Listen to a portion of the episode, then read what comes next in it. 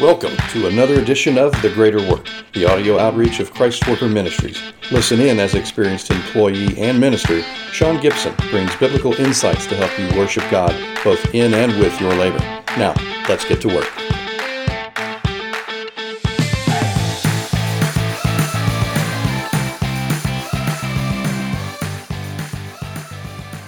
Have you ever wondered if you bring joy to God? I think we've all done that from time to time. I know for myself, I do that on a regular basis. But seriously, does God receive joy from our lives and even our work lives? Welcome back to the Greater Work Podcast as we continue our series pivoting to joy. And in this episode, I want us to take a look at the other side of God's joy, and that's bringing joy to God Himself. When I first came to the Lord, I was blessed to be surrounded by some amazing believers that embodied Christlikeness in those early years, they introduced me to scriptures that I frankly never imagined would be in the Word of God. One of those was Zephaniah 3:17. Let me share that with you. The Lord your God is among you. He is mighty to save, and he rejoices over you with gladness. He will quiet you with his love, and he will rejoice over you with singing. When God worked through the prophet Zephaniah to write this to his people, it was during the reign of King Josiah. Without getting too much in detail here, Josiah was a very righteous king and he restored the reading of the law of God and single handedly brought about revival to his nation. Unfortunately, before Josiah took over, God's people had forsaken God and they did a lot of evil things that would result in God having to bring a time of discipline to the nation. Although Josiah did everything he could to stave off God's judgment, the discipline was required. However, in spite of the judgment, God reassured his people that he did love them, so much so that he would save them and in time calm down their worries, their pains, and their concerns with his love. As it says, he rejoices over them. He does that with singing. My friend, when you think of God receiving joy at the thought of you, it's more than just God cracking a smile. It says that God rejoices over you so intently that he sings over you. One translation I read says that he actually dances over you with singing. When you think of God, how do you picture him? Is it a picture of him sitting on a throne, cold and indifferent?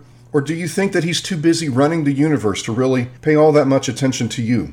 Listen, God is never too busy that he won't give you his time.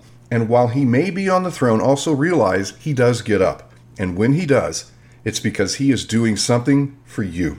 And it's not just God that rejoices over you, his angels do that as well. Luke 15, verse 10 says, In the same way, I tell you this there is joy in the presence of God's angels over one sinner who repents. Who said that? That was Jesus, the Son of God.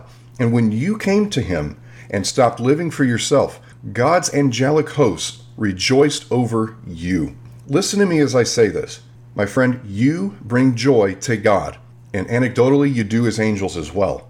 Okay, so let's apply this to your work life sitting there at church on Sunday morning hearing this and then living it on Monday morning while you're at your workplace can seem completely disconnected. So let's get practical on this for a moment. There are times during your work week that you can get so hyper focused on your job that frankly God is not the first thing on your mind. I hate to admit it, but this happens to me far too often. However, God is so joyful and so excited about you that he compares his joy, well, let's just let the word of God talk for itself. Isaiah 62, verse 5. As a bridegroom rejoices over his bride, so your God rejoices over you.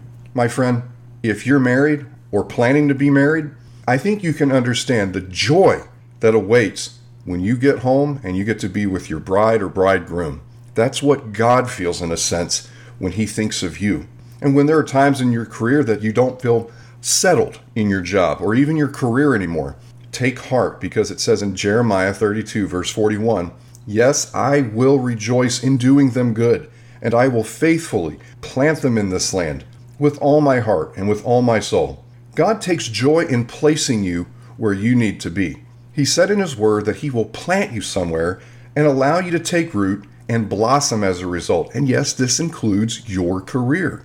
And for those moments when you're so discouraged with your work life and don't feel like you're able to be productive, it's easy to allow frustration and anger to set in. I can tell you, I get countless people reaching out to me every week telling me how stressed out they are and how desperate they are to find relief or in some cases, find a new job. If that's you, listen to the words of Isaiah as he comforted Jerusalem. Isaiah 65:19 I will rejoice in Jerusalem and take delight in my people. The sounds of weeping and crying will no longer be heard in her. My friend, if you're upset, you're crying and weeping over something going on in your career, take heart. God will fill you with the joy you need to get through this experience. Now, before we pray that your eyes would be opened to the rejoicing and just all out joy that God has over you and even your work life, I want to bring you back to some final words that Jesus prayed. John 17, verse 13. But now I'm coming to you, and I'm saying these things while I'm in the world, so that they may have my joy fulfilled within them. As Jesus prayed to our Father, he requested that his joy would be fulfilled in us. He didn't ask that we would become spiritual giants or dynamic theologians. No, he asked that we would be full of his joy and that in this joy we would find fulfillment. My friend, work can be challenging. Again, from leadership to coworkers, clients, and everything else. It's easy for us to lose our sense of awe and splendor when it comes to knowing God, but also accepting the joy that we bring to Him. As we pray, let me challenge you to not only agree that you'll receive an awareness of His joy with you, but also in return that you'll share His joy with your coworkers and clients, giving them an opportunity to experience His joy as well. Let's pray. Father, I ask that you would open our eyes and make us aware of the joy that we bring your heart.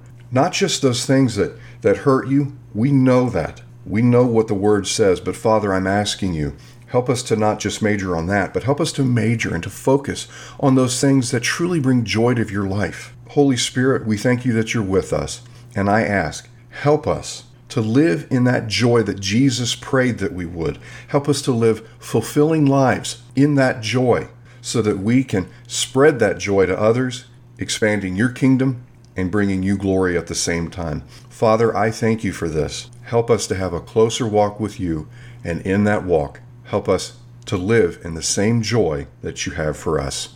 In Jesus' name, the very joyful Son of God, amen. Thanks for listening to The Greater Work, a Christ Worker Ministries podcast. The Greater Work is supported by hardworking listeners just like you. To learn more about Christ Worker Ministries and how you can become part of our growing outreach, visit christworker.org.